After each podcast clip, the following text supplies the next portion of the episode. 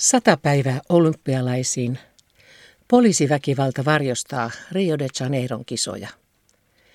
Amnesty International on huolissaan Rio de Janeiron kesäolympialaisten ylimitoitetuista turvatoimista. Brasiliassa on kuollut viime vuosina yhä enemmän ihmisiä poliisiväkivallan seurauksena, ja poliisien väkivaltaisuus varjostaa myös tulevia Rion kisoja. Poliisin otteet kovenivat merkittävästi myös kaksi vuotta sitten jalkapallon MM-kisojen aikaan. Jo pelkästään huhtikuussa Riossa kuoli 11 ihmistä poliisin luoteihin. Kuolemantapausten määrä on vuosittain noussut tasaisesti. Erityisesti väkivallasta kärsivät slummien eli favelojen asukkaat. Suurin osa uhreista on tänäkin vuonna ollut nuoria, mustia miehiä köyhiltä alueilta. Usein tapaukset jäävät tutkimatta ja syylliset viemättä oikeuteen. Viranomaiset ovat myös kohdelleet mielenosoittajia kohtuuttoman kovin ottein. Monet ovat loukkaantuneet vakavasti poliisin kumiluodeista, tainutusgranaateista ja jopa oikeista luodeista.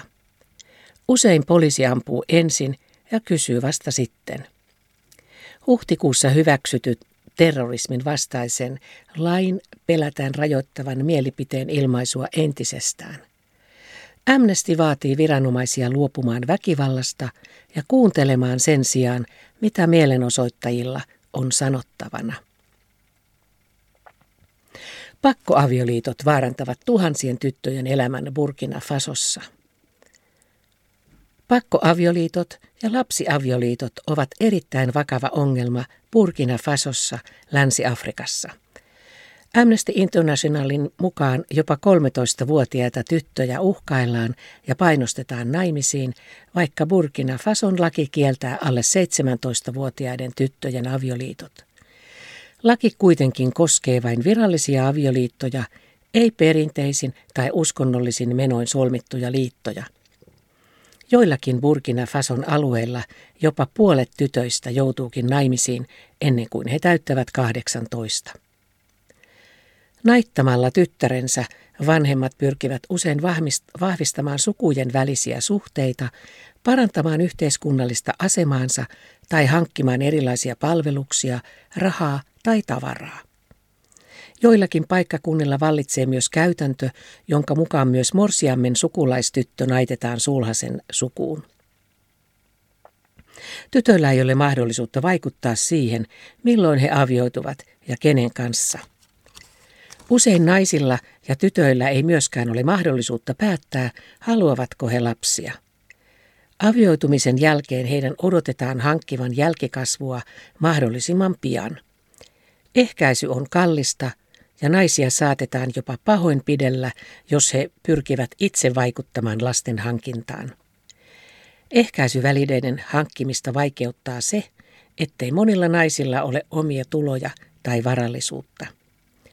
Tilastojen mukaan vain noin 16 prosenttia burkina-fasolaisista käyttää ehkäisyä ja maaseudulla jopa lähes 30 prosenttia 15 17-vuotiaista tytöistä on raskaana tai saanut jo ensimmäisen lapsensa.